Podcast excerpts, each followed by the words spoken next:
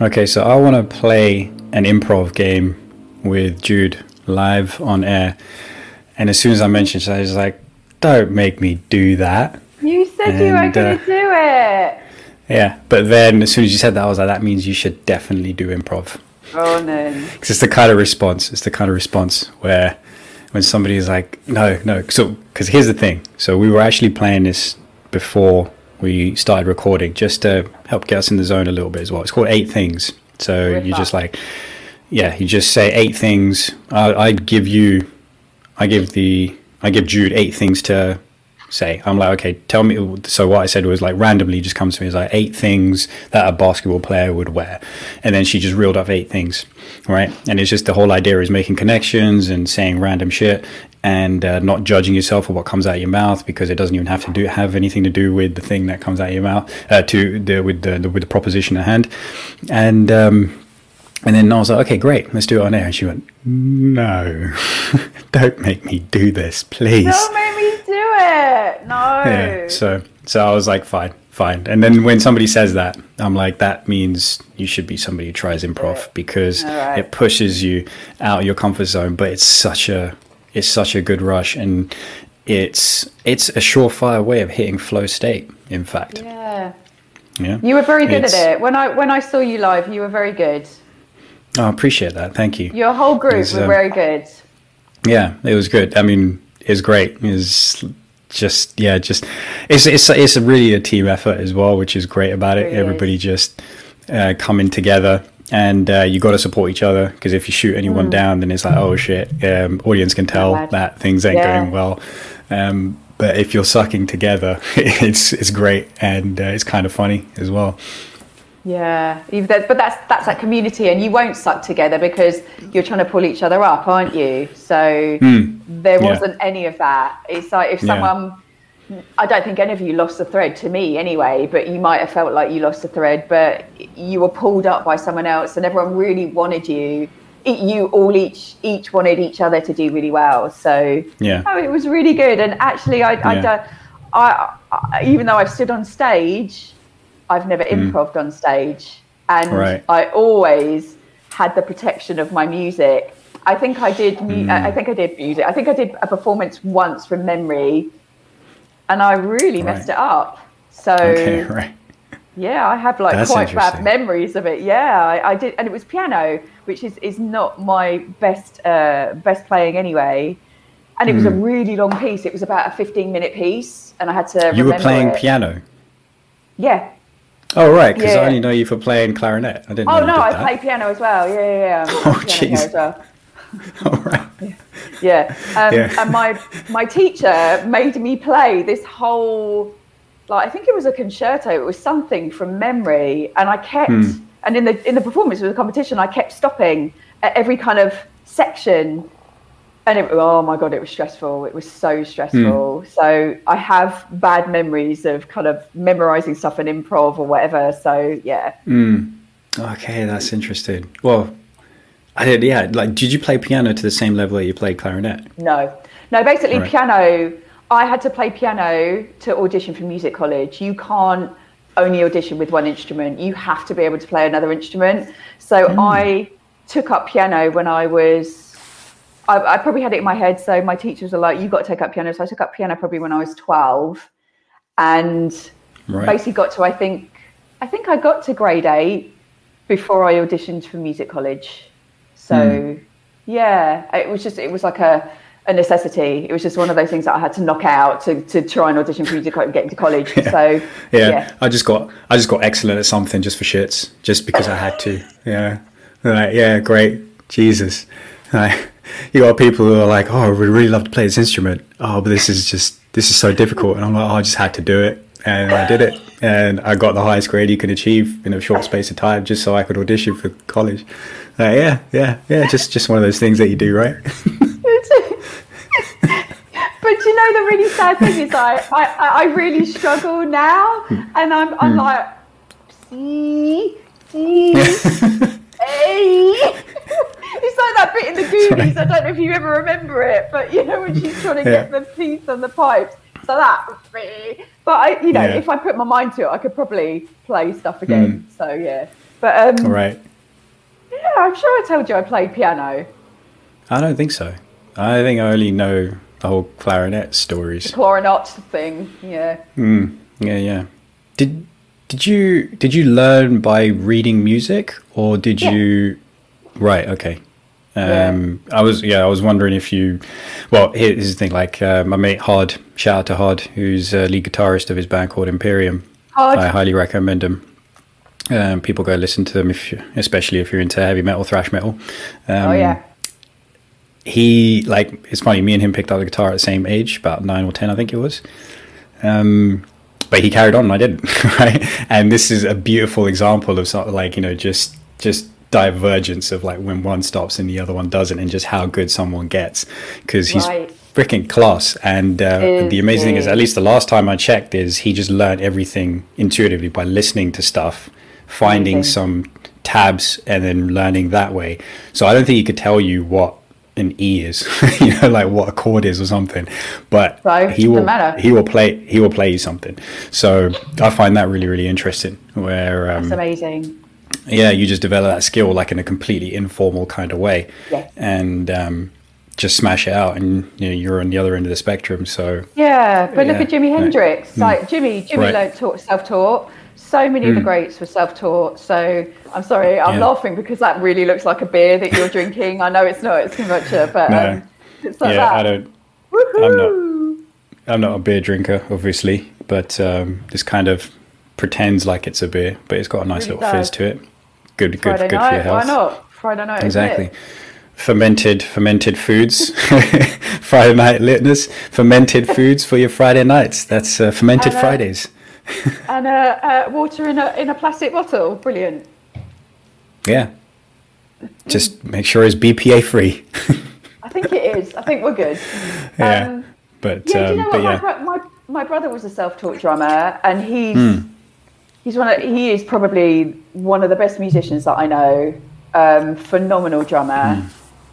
Probably beats me hands down as a musician. Wow. I took the classical route. So, and you know what? When you take the classical route, when someone does tell you to improv or try and write music, you are a bit like, well, if we're in C major, then we need to transpose that, and it's not as intuitive. So, I think your friends and my brother and everyone that I know that writes music is probably way more intuitive than me at writing music, because they haven't got that formal training, whereas I'm probably a little bit too structured and set in my ways, because I've been taught how to write music. Like when we were in university, we had to write Bach chorales in the style of Bach, and it was like, it's really hard.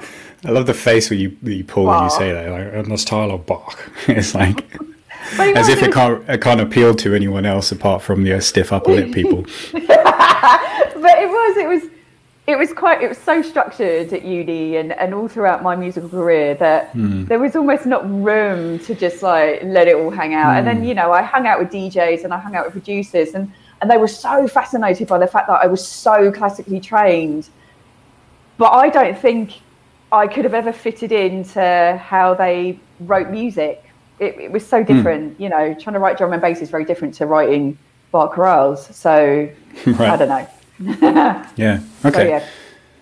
So, so when you say don't fit in, like, you don't, well, I'm sure, and this is me being a total white belt novice in understanding this kind of stuff as well, but just from principally speaking, I'm sure like you would be able to offer them something, right? Yeah. They were really fascinated by it. Yeah. And go on, sorry. Well, just simply because even something which seems as what's the word, like, it not necessarily improv based, but something as structureless as music, it does actually have a baseline structure to it, like it's something crazy. Yeah, exactly. And it's something like, you know, of all the pop songs that have ever been made, like they follow the same 5 principles, like 80% of them or something like that, and if they don't, it's like oh, what's this isn't right. And that's just in pop songs. So then, so I imagine that there's something helpful about what you could bring to them and their free-flowing style of maybe producing music? Yeah, I think it's more like drum and bass is very structured, and I hang around with a lot of drum and bass DJs and producers. Right.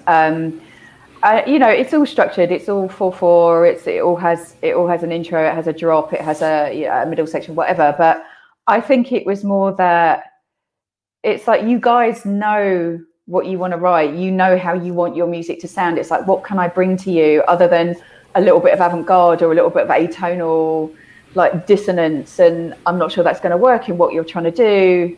I think it was more that it's like they liked the idea that I was classically trained and I knew how to write music, but the reality is that sometimes it doesn't fit in with how you structure things, because I was very sort of like offbeat. I often music that I was playing was in 6/4 or 12/16 or some crazy 3/2, and in dance genres that doesn't work.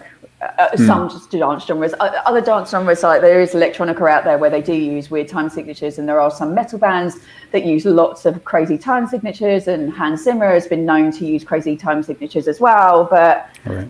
just with the people that I was working with, it was like 4/4 structured, beat drops, do all that. But yeah, I never really did in the end. I can't remember. They were all like, oh yeah, let's do it, and then I never really wrote with them, so yeah, it's one of those things. Just hung around with them, went clubbing, yeah.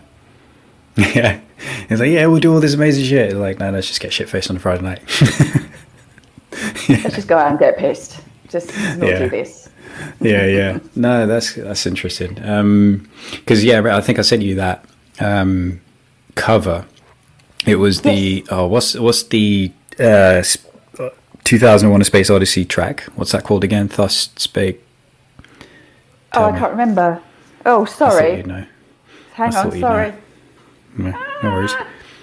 Sorry, my phone just went off. No, it's fine. I thought you'd remember the name, but it was just it was called. No. But yeah, I think people know the 2001: A Space Odyssey track. You'd be able to easily find it anyway. But there was that sick, like, jazzy cover of it as well, and you just weren't expecting it to drop. No. And it was like, that is class. Like, when you just kind of reimagine something, right?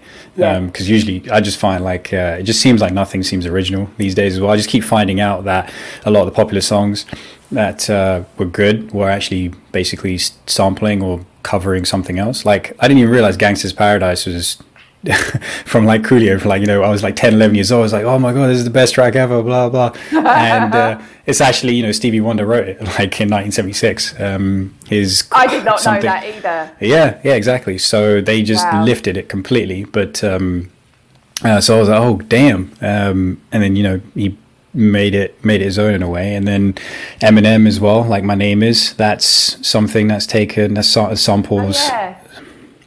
Sample something from the 70s or whenever it was. There's just loads of tracks like that, and so it just makes me wonder about makes me wonder about originality these days as well. It just seems like so much stuff is getting sampled. But even with films, like I just feel like Noah and I went to the cinema yesterday, and all the adverts for Snake Eyes. Is that what it's called? Yeah, I think so. It's that do you know what, Metal Gear Solid movie or something. Or G.I. Joe. Yeah. G.I. Joe, that was it. I fell asleep. Yeah, right. Yeah. As long as Noah had a good time. He had a great time. He was loving it because it was all kind of Japanese-based, and he's so into Japan. But, oh my God, it was so cozy in the cinema, and it was dark, and I was just so tired, and I fell asleep. And I'll be honest, it wasn't a great film. So I fell asleep. Can't imagine it was. But all the adverts prior to the feature it was just like, I don't know, I felt like there were a lot of old films made new for a new generation. And don't ask me what they were, because I was just zonked out. I don't know what was, but I was like, I've watched this before. And it was, I feel like there's a lot of just churning out of old stuff. And so music's not exclusive to that. I think the film industry are doing all of that as well. And fully. It's a bit of a shame. It's like originality, people, come on. I think Though I remember reading about it a while ago. It was some ridiculous stats of like every, I don't know, not every 10 years, but basically I just kind of remember it was like 10 or 20 years ago, about 2/3 of the scripts that were being turned into movies were original screenplays. And about 10 years later, it was like just a quarter of all scripts were original screenplays that got turned into movies at these studios. And he was just like, what? Like, why isn't originality getting given the go here? Do you think it's to do with the fact that people just want, I don't know, when they go to the cinema, I don't know if these are right, but just want action, and a lot of the great action films are just being rolled out again, and it is just guns and CGI and let's make this bigger and better and more colourful, and we can redo the films that have had such power before? Do you think it's that it's an easy moneymaker? Do you know what I mean? Yeah, for sure. It's an easy moneymaker. There is that side of, for me, I think I want to be entertained when I see a movie as well, but I also, I want something more than that. I do see it as an art form, which is like, movies for me is like, when done right, it's like one of the noblest things you can do, in the sense that you're telling stories, and this is how this is how we resonate with the world that we're in, is through storytelling. So when that just gets dumbed down, I think that's doing people a disservice overall. Like, as an example, it's constantly like, make sure you catch people's attention, just give them some fluff and make them feel good, and then just leave, and then that's it, it's all good. So it's kind of like that whole, it's like a version of just feed them something that gives them a good like dopamine rush, and then like not, don't give them any like kind of substance with it. But but as an example, like, since podcasts, and especially like long form podcasts, they've like, it's basically showing that there is a desire to consume something with, and not just consume something, but be involved and engage with something, which is, which has substance, which isn't just like no frills. We're just fulfilling a time. We're just fulfilling the basics of entertainment, and then that's it. I think the explosion, like the kind of explosion, and also maintaining of like the engagement in long form podcasts, where people are having discussions and people want to hear more of those type of things, is testament to the fact that there's more to it, and people want more than just being entertained.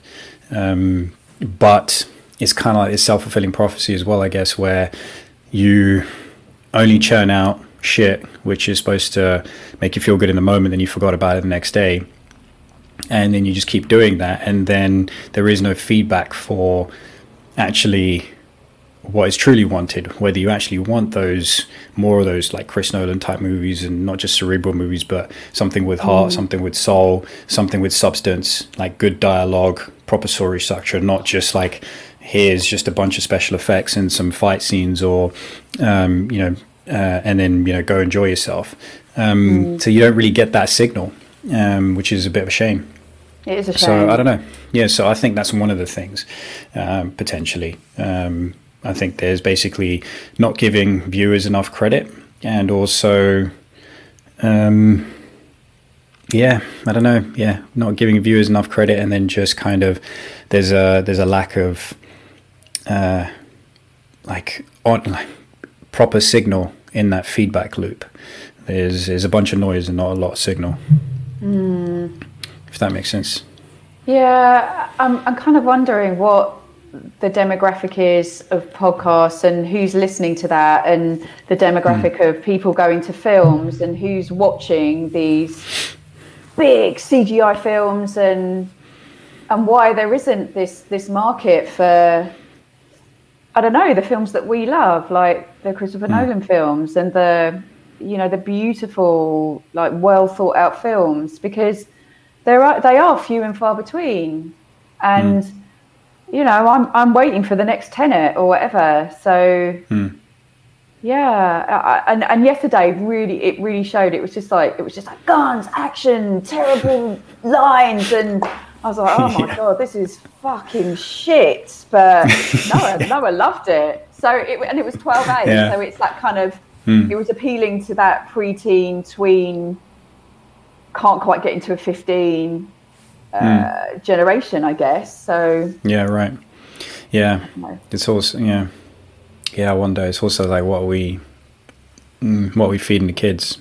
I know as well. Like, but then Tenet was 12 as well, so that's maybe it's not quite right. But yeah, I think there's not a great selection out there in terms of what you can go and watch. It's all, you know, even as adult films, there's like Saw and the latest Saw film, and I'm just like, no, that doesn't really appeal to me. So yeah, there's not a huge amount of choice. Yeah. It just it's kind of like Friends, right? It's like, first full series really good, and after that it starts to become a caricature of itself, and then it just keeps going. You're like, oh my god, this is getting sad. You know, it happens with every show that runs for too long, and then that's basically what happens with the movies as well. Probably looking at it like, Fast and Furious, for example. There's like 9 of them, and they just get more and more ridiculous, and you're just like, okay, well, I don't know. Do I feel like I've been entertained, or do I feel like I've just eaten fast food equivalent of movies, and that's kind of what it feels like. I feel like I've just consumed a bunch of junk, and it's like while you're doing it, it feels all right. And then you leave the cinema or whatever, peel yourself off the couch. You're like, I don't feel so good. That wasn't great. Yeah. It's just, that's basically what's happening with a bunch of movies. If I was going to put an analogy to it, it's just fast food movies, and so we're getting that quick rush and that quick hit, but it's not really feeding us anything valuable. Whereas there's plenty of movies like, all right, let's just go back, like Gladiator. Lord have mercy, right? Like what a film! How like how well the acting is done, so that you learn so much from the characters and the way they look at each other and the way they don't look at each other. Not just like, you don't have to get it spoon fed to you. It's just like the amount of movies you watch where you're just getting the character spoon fed to you. It's like, I know he's got no substance simply because of the fact he had to spoon feed him to me, right? It's like, you don't need that. You want to be able to figure it out as you go along as well, and like that will help you be engrossed in the ride as well, rather than being told everything, because then that kind of removes you from the experience more too. So it's so you compare it to something like that, where there's story structure, there's characters, there's legitimate action, there's beautiful cinematography, there's excellent script, there's perfect pacing of the movie as well. As like, it hits so many of the things, and look, we're talking about it 20 years later as well, and but not in the kind of, oh, wasn't that a great fun movie, because there's plenty of movies like, for example, like Kickboxer, that's just a jokes movie from the 80s, and there's plenty of those kinds of things, but actually looking at it and being like, that was not only like a great experience, but it left a mark as well, right?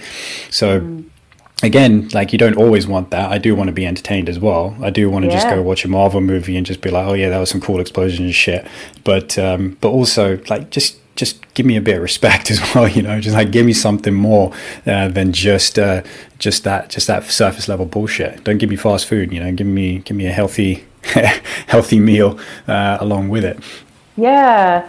I mean, are there films out there, because I can't watch them right now, but are there films out in the cinema that are like that? I mean, I suppose I'm not looking for them, those bigger films, because that's not going to entertain my child. So yeah, right. Are there? I got no idea. I mean, like Dune. Well, Dune's going to be coming out in October, but again, like, that's a remake. Another one.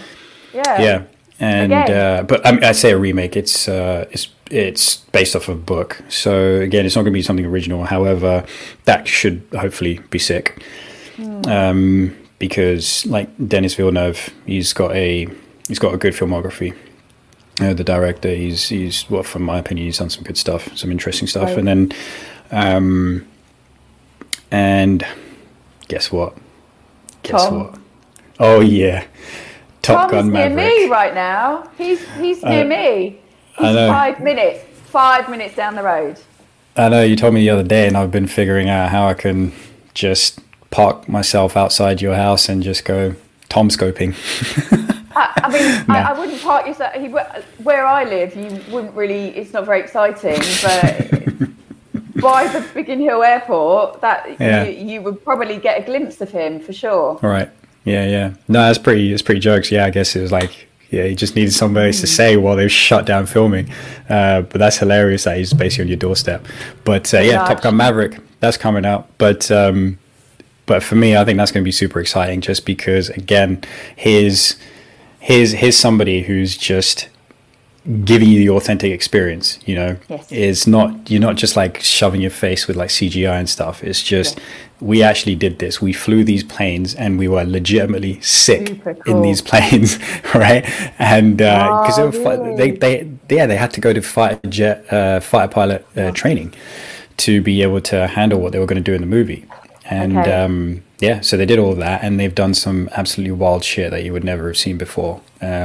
And it's all actually done. And for me, I feel like there is something to that. I know people who say, is like, don't really care.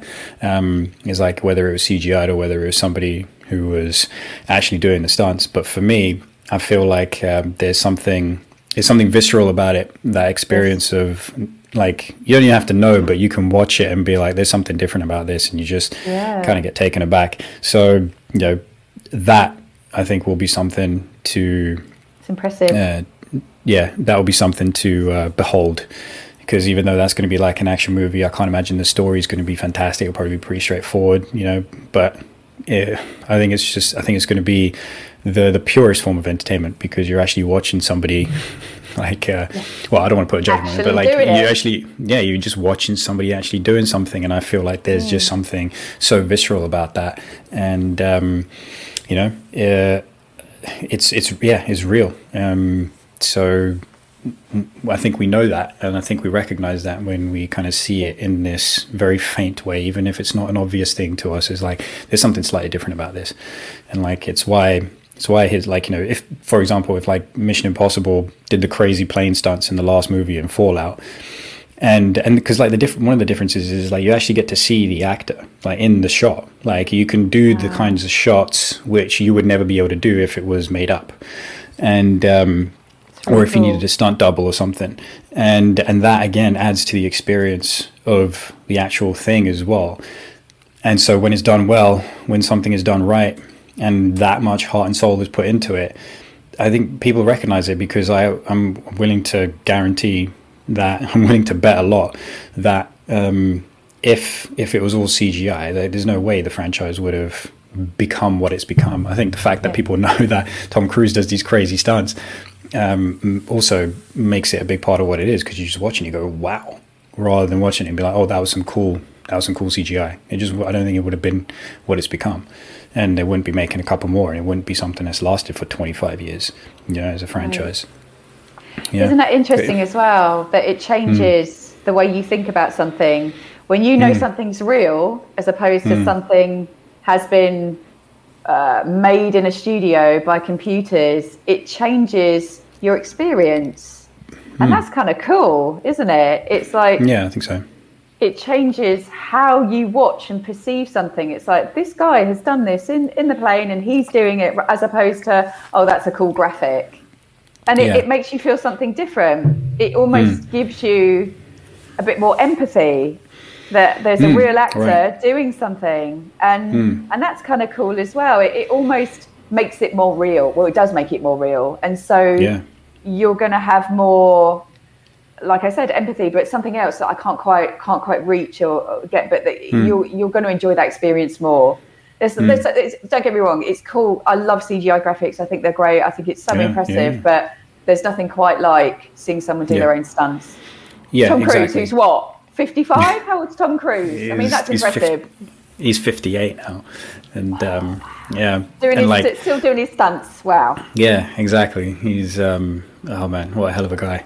But yeah, again, it's like, it's not taking anything away because from CGI movies, because there's some shit that obviously you can do in that which you wouldn't be able to do otherwise, and it's sick. To be able to see that, and it's a different craft as well, in the sense that, you know, you've got somebody in the studio trying to make this look at a certain way. Yeah. And, you know, that's not taking away from that skill set at all. But I think it's an entirely different experience. I don't think it's level. I think when we know that that thing that's been done is actually being done, is a different thing to knowing that it's special effects or purely special effects, because even Nolan movies, even Tom Cruise's movies, like, they're gonna have some special effects in it because you have to do that, but the actual act of trying to pull the thing off, so for me, I think it's a different experience, and I think it's a more visceral experience when that happens. Yeah. I don't know why, but it's reminded me of like a taste test. It's like the real thing or the fake. Right. I don't know why, but you know what I mean. It's that kind of thing. It's when you realise that it's real. It does something to you. It's like, oh my god. So it's super impressive.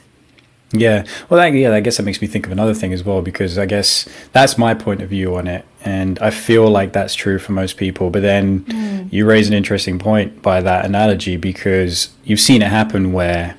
Let's say I've seen this being done where these people went to a food festival and were trying to pick up, they're just showing people what they produce and trying to get into restaurants and things like that. And they're like, look, we make gourmet this, gourmet that. This is all legitimate.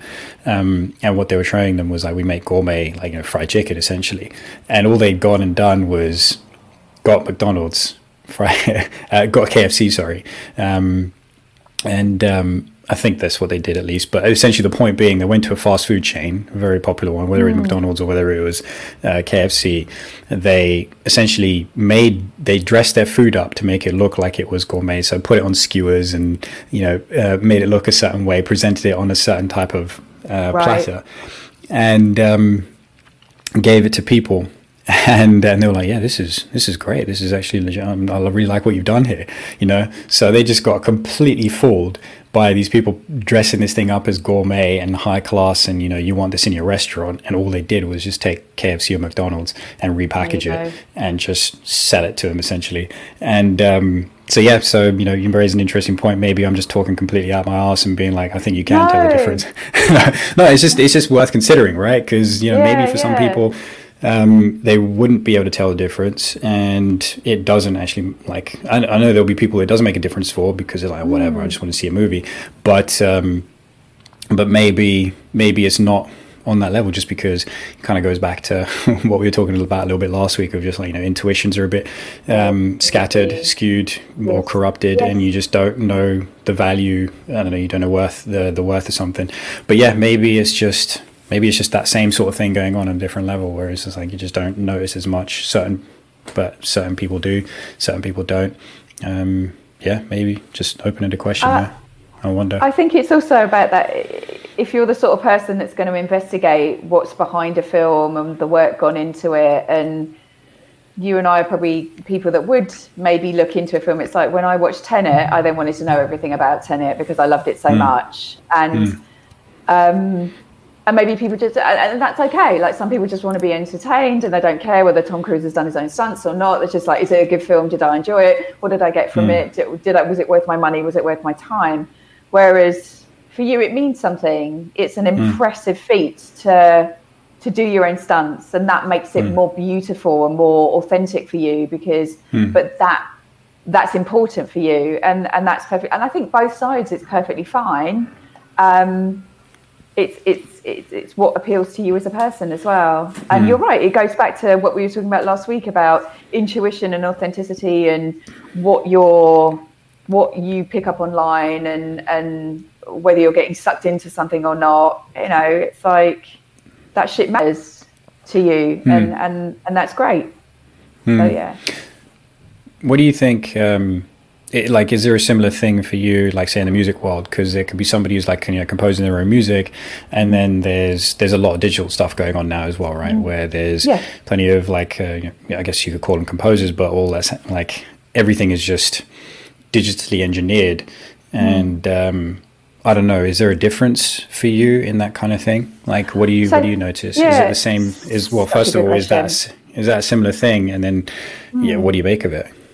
So this is a really interesting thing. When you were saying that, it made me think of Hans Zimmer. Hans Zimmer has actually got a program of all his strings and instrumental music that you can buy to program your own music yourself. It's phenomenally expensive, but he's basically recorded, I don't know the ins and outs of it, but he's recorded strings. So you can create music from these recorded strings, and he's recorded other stuff so that you could essentially sound a bit like he does. And he uses it in his own music. So, but when you listen to his music, yes, you know there's an electronic element. You know that it's maybe not live orchestral music, but it doesn't matter because it's done so well. So no, I don't really have a problem with it. I think we've talked about this before, but with music, I like what I like. I don't care if it's electronically engineered, and but if I think it sounds really fake and they're trying to do like orchestral strings in particular, like lots of track like to use strings, and if it sounds fake, I just don't really like it. I think if it's done really well, cool, but it's when it sounds a bit iffy, that's when I'm like, oh. But don't get me wrong, I love live, but I think the electronic guys do live very well as well. So it comes back to preference, and I like what I like. There's nothing quite like watching a live orchestral performance, but at the same time, it's also impressive watching a band. It's impressive watching producers on stage with all their stuff, and they're making all these crazy sounds, and it all just merges together, and then somehow they come to somewhere else, and you're like, how the fuck did we get here? So I think there's beauty in all of it. I like well-produced music, whether it's real, whether it's electronic. So for me, it's more just about the expression, I think. Yeah, very cool. Yeah, I think that's also... How about you? Thing. That's a good question. I don't really know. I don't know if it does make a difference for me, because again, I'm just not that well versed, but it's like, I just like what I like. And that's so, okay. Yeah. I mean, I've got, eclectic taste of like, I sent you some stuff by Atmosphere with some hip hop. And then I was just talking about, Hod's band and listening to some thrash metal and heavy metal. So it goes all the way. Right. And, still remember Michael Jackson's Dangerous album is 30 years old this year. 30. Is it really? Wow. Yeah, 1991. It's incredible. I think in November it was released. So, Wow. Genius, yeah. So, yeah, MJ, all-time number one. And, right? So it's like there's just a variety of taste there. But, good. Again, I don't know, maybe the running theme through it is like, there is originality, I guess. It's like, with MJ, it's like, the songwriting and everything, and like the production of the music, it was just at another level. Around the era when like Metallica came out as well, it was just pretty much, that was new, I guess. Atmosphere for me, I don't know a great deal about hip hop, but, that they just really chime with them, because I think lyrically it's just beautiful storytelling as well as good music behind it.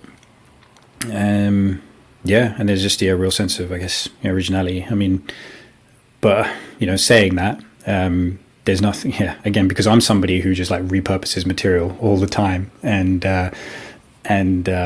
tries to make something new of it. For example, like I'm the GIF man, right? And just making some random reface, like deep fakes and stuff like that all the time, because they fit the conversation that we're having, or the story that we're telling. Funny. So so there's something to that art as well. But so it's not to say that doesn't matter. It's not part of it. But I think the thing, I guess, what I'm saying is maybe the thing that resonate with the most is that originality, because maybe that's just like. Something that it's not that, it's because it's something that feels out of touch, but it is something that is highly valued, I guess. It just seems original. It's like, or I guess this is another thing of you copy one person, it's plagiarism. You copy a few people, I can't remember what the term is, but you copy 100 people, and that's like originality, right? So all it is like you've got your various influences, and then you churn out something new with that. And I think that's basically it.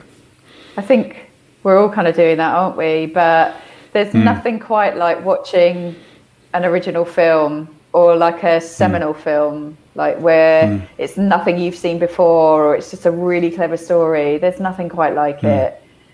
And I like what I like, but when those films come along, or when that piece of music comes along and it's different and it's new, or they've just done something really clever, it is pretty special.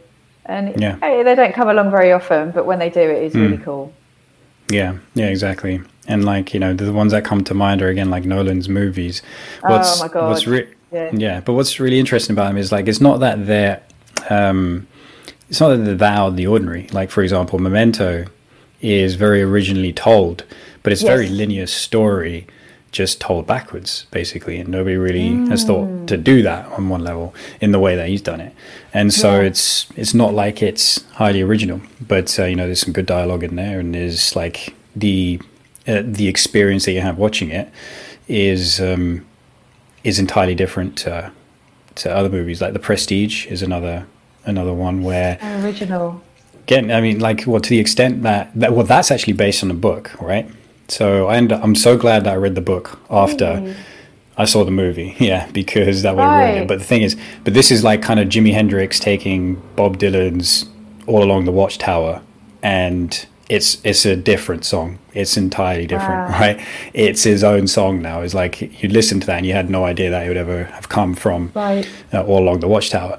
But so with this. With The Prestige, he just made it. It's one of those rare instances where not only is the movie better than the book, but it's so much better than the book. Wow. And because that's again, the experience.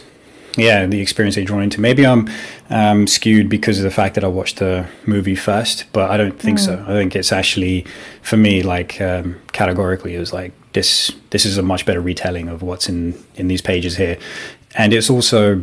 I think it's also a better medium for the story that was told as well through the book. Right. Like telling in a movie is easier to kind of grasp what's going on with the characters. Mm-hmm. And so that's another one where it's like, it's a simple story in that it's like rivalry gone bad, gone sour. But again, the way that it grips you and the way you're involved as an audience member, you're just like, such a good film. Yeah, you are played exactly how you're supposed to be, how they envisioned you getting played, and it's just that I think that's an amazing experience. So so again, it's like originally told, not necessarily an original idea. I mean, most stories aren't as well. Like everything that we ever resonate with is timeless, but it's just new ways of telling the same story over and over again. So that's what's really cool, I think. Yeah. Oh my God, all his films are amazing. And we could spend the rest of the podcast talking about Nolan, to be fair. But for me as well, like I always talk about this, but God, it's the music with those films as well. I mean, it's just so perfect. I mean, like Inception, that music is just stunning. I mean, it just makes the film for me. Like, and that's the thing. It's like people always ask me, "What do you think of the film?" And it's like, "Well, I didn't like the music, so the film didn't really do it for me." It's so important to me. If the music isn't doing it for me, it almost just dampens down the film. Some of the time, no, most of the time, because I think it brings so much to the story and it brings so much alive. And it almost like when an actor's doing something that's important to the storyline, the music has to be on point. And I think Nolan really uses music in that way as well. So it's so... And I'm sure I picked parallels from one of his films to the other. And I was like, oh, he's used similar motifs in this. And very sad. But... not at all. I can't remember what it was now, but I'm just like, but it's I'm going to say his name wrong. Is it Cillian Murphy? Yes, it's Cillian. No, you're right. And it was the same actor. And I was like, he's used the same motif for Cillian. That's really interesting. Right, oh, my God, so sad. But was Cillian in... he was in Inception. What was the other film that he was in? Batman, wasn't it? Batman Begins, And there was Batman Begins, and he's got And he's the villain in Batman Begins, and also in Dark Knight Rises, he's got a couple of scenes, but a short appearance. Yeah, he uses the same. I think it might have been Zimmer, but he uses the same motif for Cillian. Mm. And I was like, and then I tried to Google it, and there was nothing there, and I was like, oh, okay, maybe it wasn't on purpose, but he used it, and it was like, oh, I like it. Yeah. It's very sad, but I really take notice of things like that, and Nolan really likes colours as well. But yeah, it's I just love things like that, and I think that's what, you know, people pick up on things like that, and that's what makes a film so interesting as well. So what's your take on the colours thing?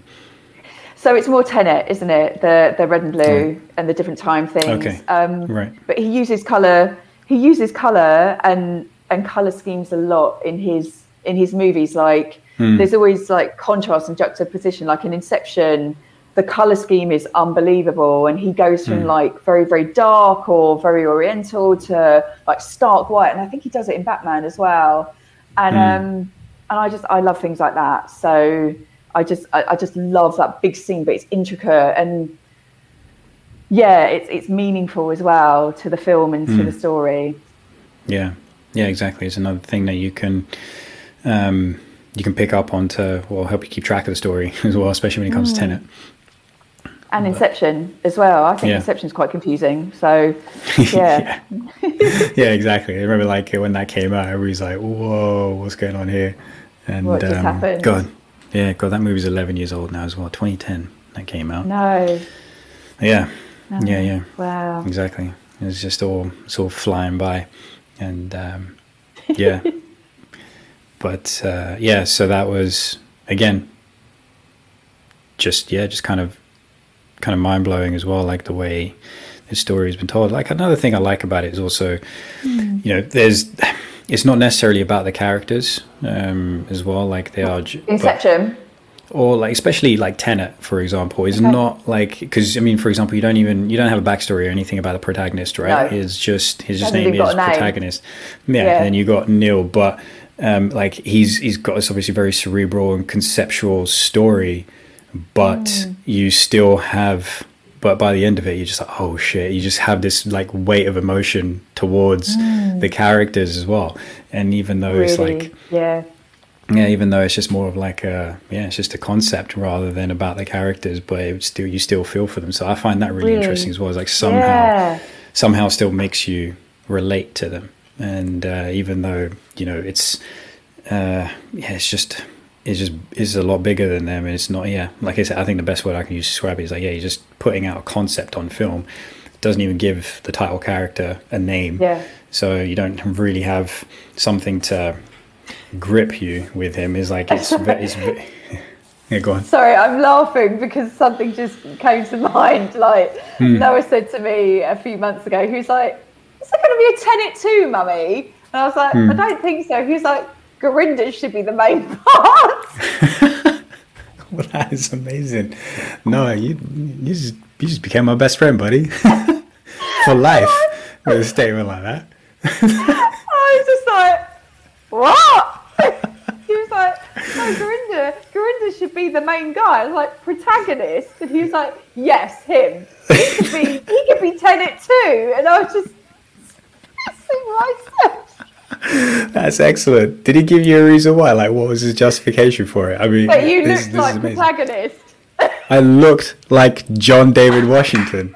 This is, oh man, that's broken me. That's hilarious. But also then he just like, I think he like put up a picture of like him against the podcast. I was like, see, and I was like, no, really. No, I don't. Not at all. I don't think he looks anything like it. God. Or maybe, no, that was it. He saw your reface of Tenet and was like, he could totally be Tenet too, mummy. Okay, that makes a lot of sense now. He's like, he looks like him. Yeah, it's because I put my face on John David Washington, on protagonist, and made a reface. That's too good. But respect. I'll still take that.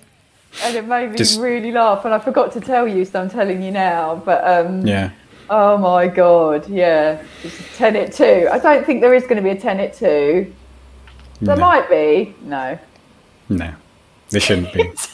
Tenet 2. Exactly. Oh God, that's excellent. Oh dear. Oh, he's made my day. He's made my day. I'm going to be a mate in The Matrix. Come on, I'm going to be Neo and Trinity. Yeah. Both of them together. Same person. Yeah. You can do that. It's like he moves like they do, and then it's you going, "Whoa." I don't think it's going to be exactly like the first one, you know. Mm. Yeah. But yeah. Well, we could do a parody. We could make you the lead. Yeah. Both of them. Yeah, I'll be up for that. The one who is also loved by herself. Yeah, exactly. It becomes a story of like epic narcissism instead.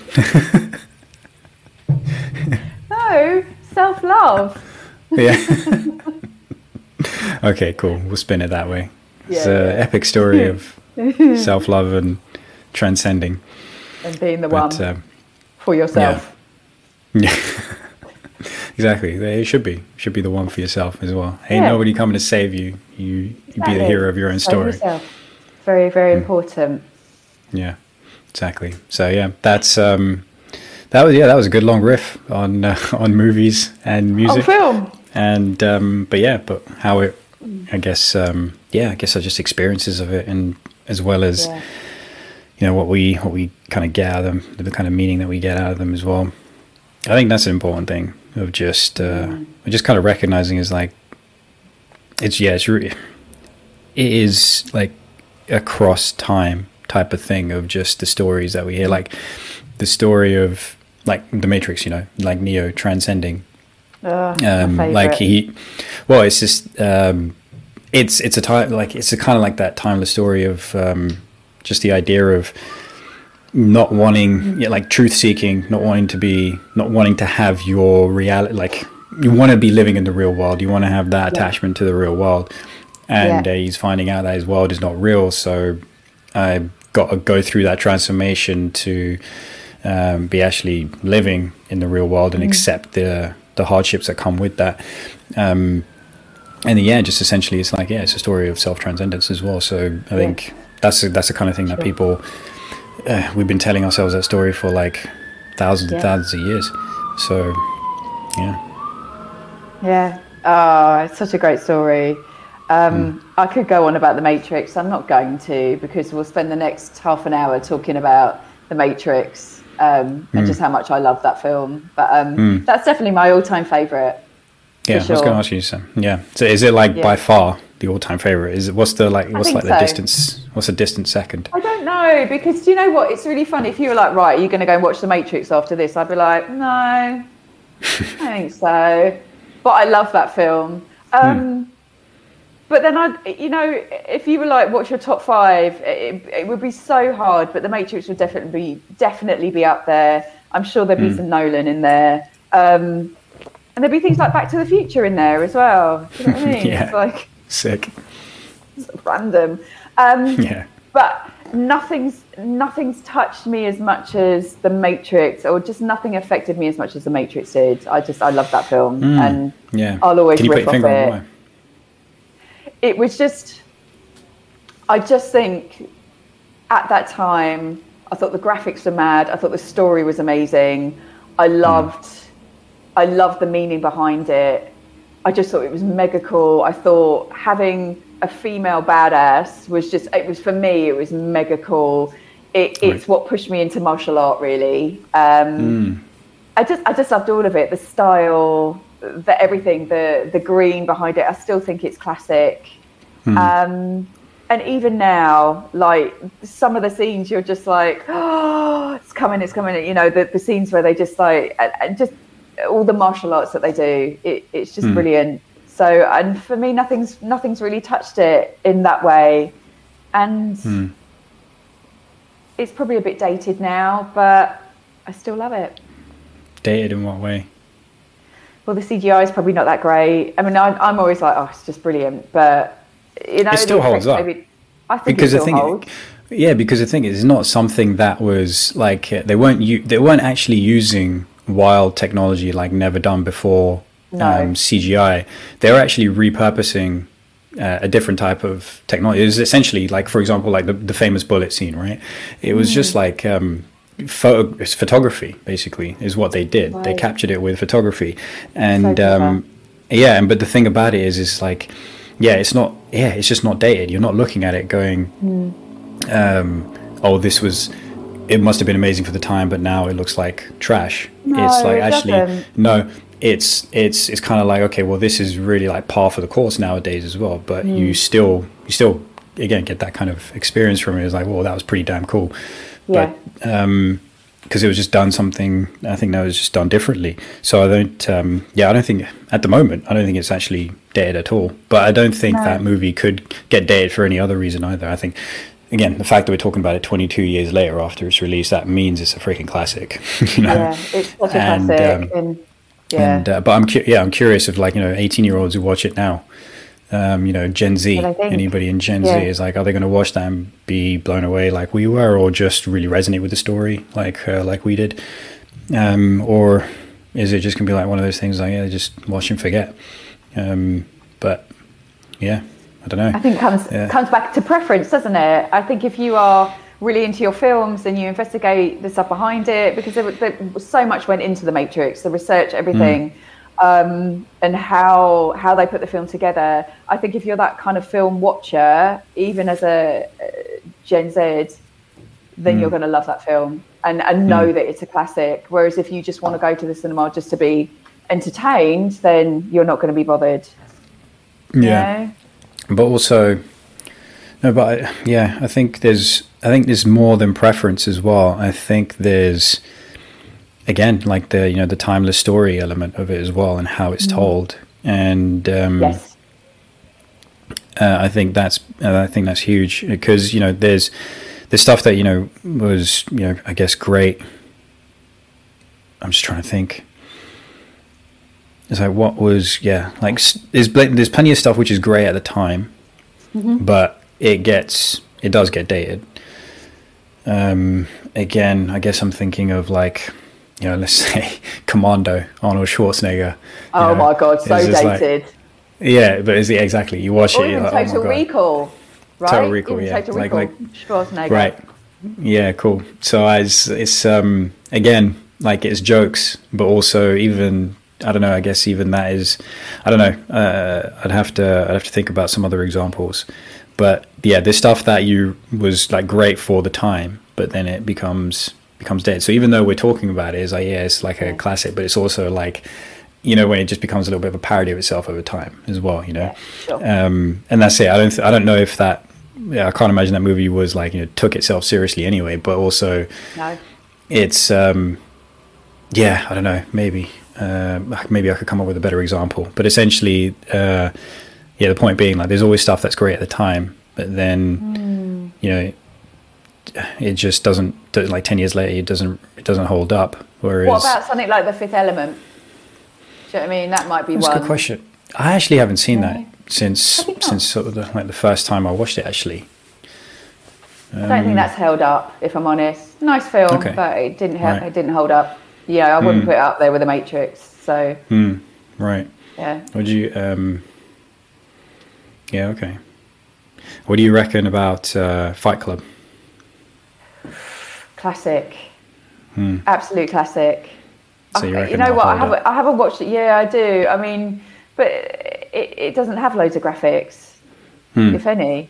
So it's like Seven. Oh. It's going to hold up. So right, okay, yeah. I don't even mean in terms of like graphics, right? I just mean like just this, like the whole experience of it itself and the story itself. Yeah, it's like Seven and all of those sort of films for me. It's like The Shawshank. It's absolute classic film. It's going to hold. It's going to stand the test of time for me. Yeah. And I'm sure for a lot of people. So. 100%. But that's that. Then we're kind of heading into that Gladiator realm of. Just beautifully structured, well thought out films. It's like The Shining. still classic. Right. Yeah. Okay. You know, I don't actually. I haven't seen The Shining. It. So still scary. That needs to get done. Equally as good as the book as well. So that's another thing. It's like I love reading the book, and I tend to read the book before I watch the film. And The Shining was definitely one of them. And the film is equally and as well done as the book, and pretty much has the story of the book well told and retold quite accurately. So I quite like that. Yeah, okay. So that's definitely stood the test of time, even though 1970s, no graphics, nothing, still damn scary. So clever. Yeah. Just dropped a bunch of shit. Hopefully that didn't make too much noise. Did you just drop your kombucha? No, God, no. That'd be a nightmare. Just like trying to clean that up off the ground. No, just the box that the mic comes in. I just trashed it all over the floor, but it's fine. Okay. Yeah, I don't know. Yeah, there's plenty. Because the interesting thing was, funny enough, like, had a similar conversation with my housemate who reckons, who's on the fence about Fight Club being something that stands the test of time, though it's like, you know. Yeah, so, but I was like, nah, I just don't agree. I'm just like, I think because the story... That. Yeah, because the story that it tells still stands now.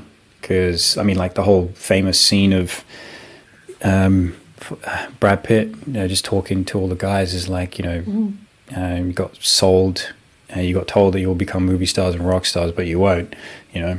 It's like our Great Depression, our Great War is a spiritual war, our Great Depression is our lives. And it's like, bam! That is so deep that time, and it's especially true I think now as well. But again, it's like, you know, we're like the lost generation. I still think that's happening. In fact, it's probably even getting worse as well with some of the stats you see about you know, young boys and young men, and like how, you know, they're struggling in life. So I think it applies even more now. And again, that's a kind of story that also stands the test of time as well. We've just people who are searching for something to have meaning and something that's bigger than themselves. And the way that uniquely tells a story is that they all get involved in something which makes them feel like they've got purpose, makes them feel like they've got meaning. But you know, ultimately, it's not an ideal. It's not an ideal. They essentially become terrorists. So, but it's, you know, it's a fantastically told story of how kind of like the undiagnosed mental illness of society just kind of simmers at the just below the surface with someone like the narrator, with Ed Norton's character. You know, on the face of it, nothing's wrong, but everything's wrong. And then you see what happens to him. I think that's a pretty salient story to be telling now as well, because is someone like I mentioned him last week as well, John Vervaeke, with his Awakening from the Meaning Crisis lecture series. He's really kind of showing you how, like, you know, again, I'm early doors, but the kind of the line of thinking that's opening up, and also that I'm resonating with. He's just, you know, he's putting words to like things that have been on the edge of my understanding for the longest time. And when you hear the kinds of things he's talking about, it's like, there's a crisis of meaning, and it's kind of coming to a head, and that kind of story of Fight Club is just an epitome of that. And so I find it's going to be something that certainly stands the test of time. And then there's relevance to it. Yep, it's a great story. I just thinking about undiagnosed mental health and how so many people are walking around at the moment thinking that they're okay, and actually they're not, and there may well be undiagnosed mental health issues. And the people that are in therapy and are doing the work, you know, hats off to them, and know what's going on. It's like yeah, there's something in that, and you know, I take my hat off to anyone that's working on themselves and yeah. and putting in the time and the effort to figure themselves out. I talked about it a little while ago that, you know, I have therapy quite regularly, and I think it's invaluable regardless of what's going on. It's treat it like you treat anything else, like you treat movement and exercise. It's all part of it. Yeah. So, yeah, I think there's a line by Socrates. I don't know it exactly, but something to the extent, to the effect of, an unexamined life is a life that's not worth living. So I like that.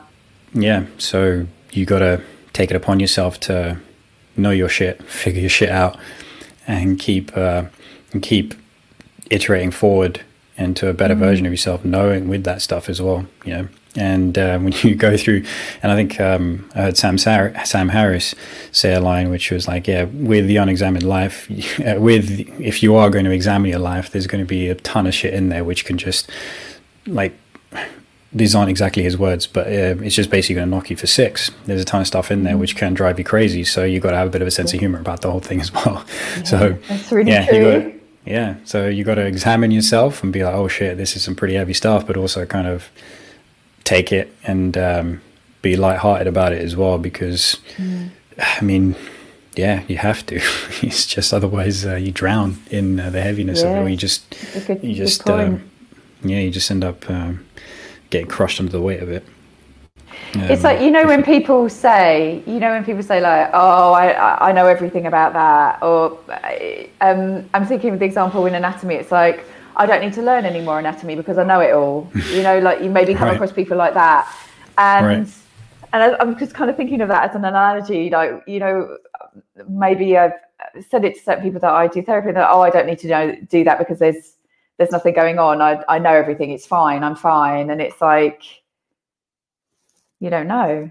You know, you might think everything's okay, but we all go through difficulty. And I just find that really interesting, that I love exploring, and it is an exploration of my mind and my thoughts and how I put everything together and past experience. And I think it's so important to work on yourself, to develop and learn. And I'm always learning. I've learned so much about myself, even in just the past couple of weeks. And I'll never stop, because it makes you a better human being. And then it makes your interactions with other people better.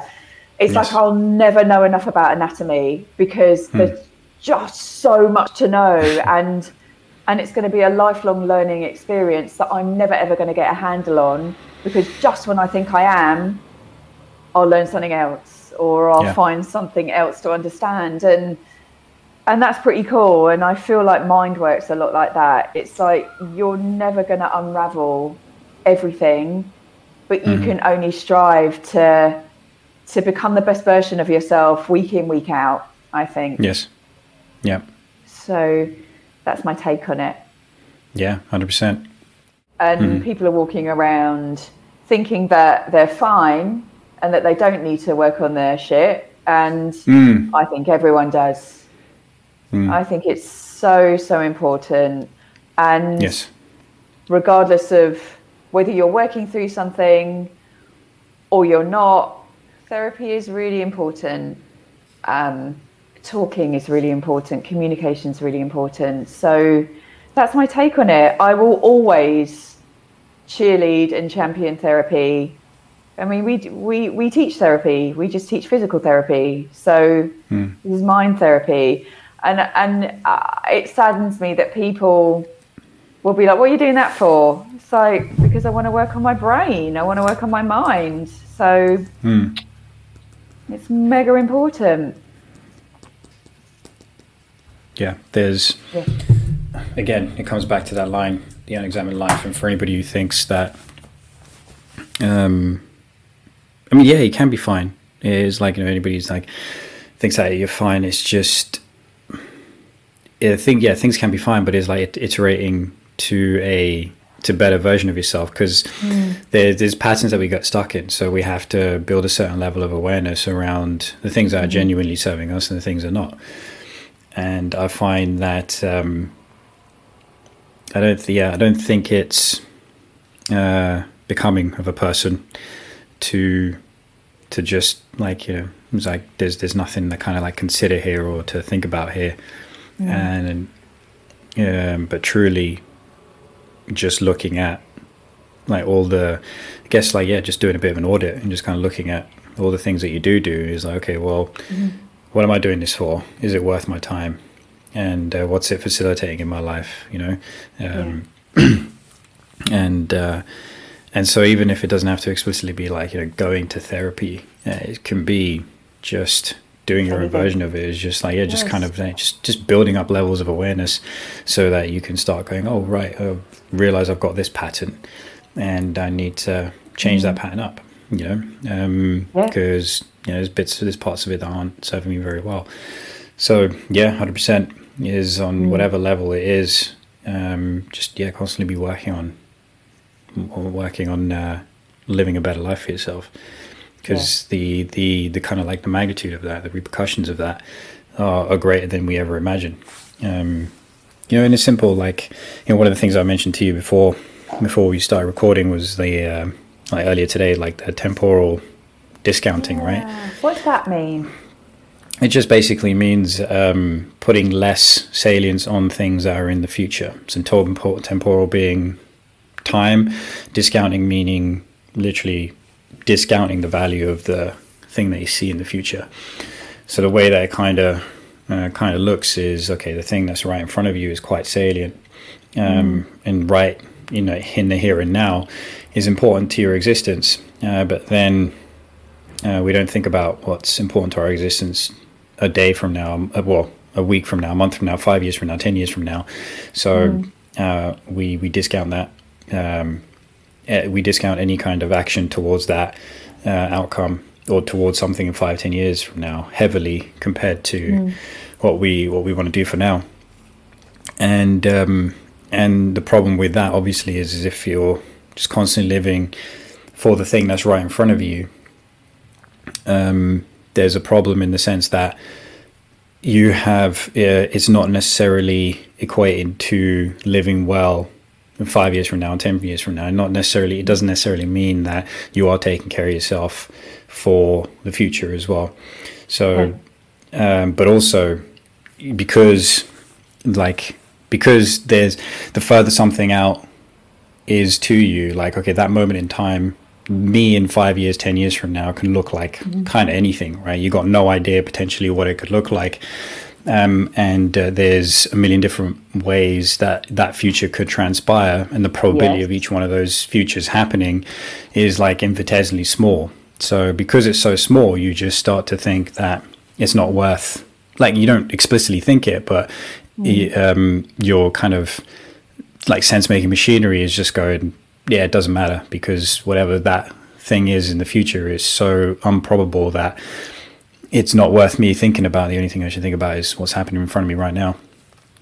And so the problem there is you get to 5 years from now, you get to 10 years from now, and you haven't really, nothing's changed, or you haven't really planned, or you haven't really executed in a way which leaves you better off than you were the day before, and the 5 years before that, and the 10 years before that. So we have to have that ability to look at what's important to us now, but also look at what's important to us from 5 years from now and 10 years from now, and use that as like kind of guiding principles, because doing things that are important for the future also provides some level of purpose for today as well, if that can make sense. So so it's kind of, it's having that right balance, because like, you don't want to live completely in the future, you're just going to be anxious. You don't want to live completely in the moment, because that means you're not taking care of you a moment from now, a day from now, 5 years from now. So it's kind of having the wisdom to know when to focus on just the now, and knowing when to focus on the things that make you better off in the future. And essentially it's kind of like doing things which make you feel like you're going to be better off tomorrow than you were today, you know, each time, and just in whatever small way that is, because it's those little things that add up, that compound over time, and you find yourself in a better position. So it's kind of So when we're not examining ourselves and we're not becoming aware of our patterns, then we even more heavily discount what happens in the future, and we leave ourselves worse off. So even though, like, you know, time is drudged on as it always does, we kind of go, oh, like, shit, what just happened to the last 10 years? You know, did I do anything useful? Did I do anything valuable? Do I have no regrets? You know, that kind of thing. So it's finding that balance and just kind of having that wherewithal and that awareness to keep focusing on both, like where you are right now and where you're going to, and then acting accordingly. Finding balance is the most important thing. I think it's also about knowing or even thinking about your future and knowing that you want to make a change as well. I think it's very easy to bury your head in the sand, especially if you're maybe in a position where you aren't living your best life or it is difficult for whatever reason. It can be quite easy to not think about it and to maybe ruminate and not put steps in place to make those changes. Maybe it's too scary, maybe it's just not the right time, maybe you just haven't got it in you, whatever it is. But it doesn't have to be this huge life-changing thing. Like you said, it can be one small thing that you change today that then changes the outcome of your future. It could be that you drink a glass of water every morning, and that then turns into you drink a glass of water every morning, and instead of looking at your phone, you do a gratitude journal. And suddenly that becomes less anxiety driven because you're doing something for yourself rather than looking at your phone, which makes you anxious and then sets you up for your day in a way that isn't beneficial for you. So then maybe you introduce something else. And so it is finding that balance between toggling between now and something that's going to benefit your future. And before you know it, those teeny tiny little steps become a really big thing. And I'm trying to think of something that I could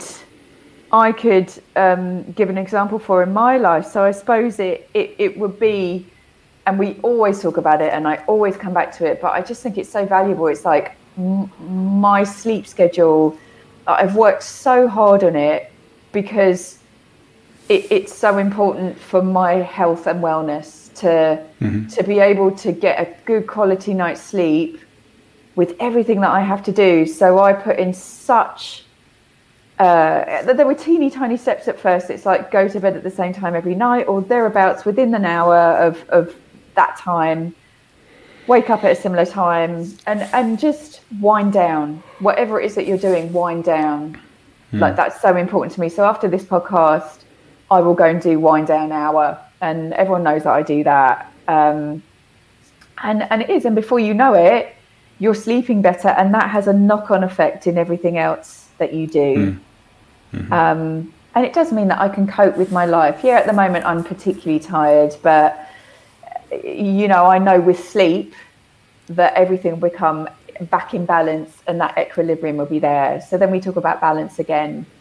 I put in the steps. I know how to bring back those steps. So yeah, it could be anything for anyone, but that's my bedrock. Yeah. That's a really good example of just doing a little bit of right every day and how that compounds into affecting everything else that you do. Yes. Because it's just like little things like not getting enough sleep on a regular basis and just how much little energy you have for doing the things that you actually want to do. Yeah. And then, so yeah, you do that perennially and it's like, okay, 10 years from now, you're nowhere near the person you thought you were going to be, just because of something as simple as you just felt too tired to take on your days and put enough effort into achieving the things that you wanted to. So when you put it like that, it is that kind of butterfly effect, you know, going on of just little thing now can be a big thing later, because it's just executing that little thing over and over and over and over again until it just becomes something that you just do. It's just part of your baseline. And then lo and behold, 10 years from now, like, you know, if it comes down to sleep, it's like, okay, I'm not struggling with hypertension and potentially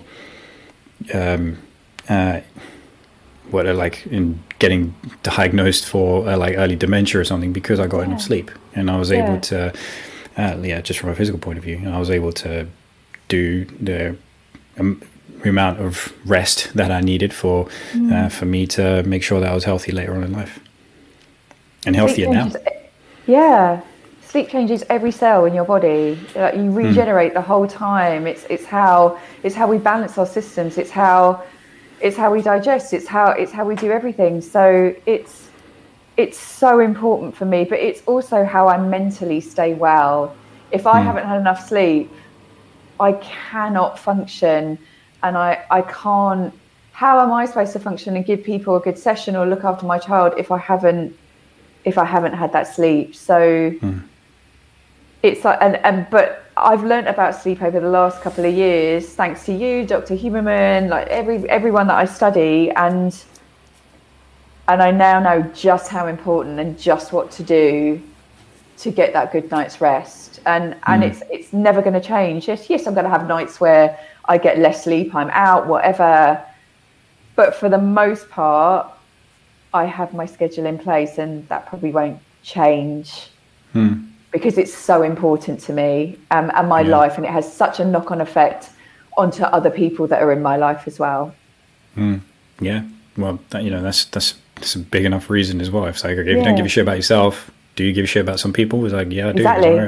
Do it for them. Yeah, make it about them. Like, find any reason which you can to do that, and that's like, for a lot of people that's a hard thing to do. Of just, it is kind of, it's like, I always go back to it. It's like, if you can't fill your own cup, how can you expect to fill everybody else's? If you've got to be there for other people. So you've got a preteen son to look after, or be there for, at least, especially while now he's going to go through a transition of the next few years. Yes. So it's like, you just got to be at your be alert to all the crazy shit that's probably going to happen as a result of that, and intuition. So, you've got to be able to tap into intuition that we talked about last time, and understand what's going on with him. So you have to be alert for that. It can't be like benign parenting of it'll be okay. You have to be with it for that. So the only way I'm really going to do that with everything else is to get good quality sleep. Yeah, exactly. Bam. Okay, let's leave it there. Cool.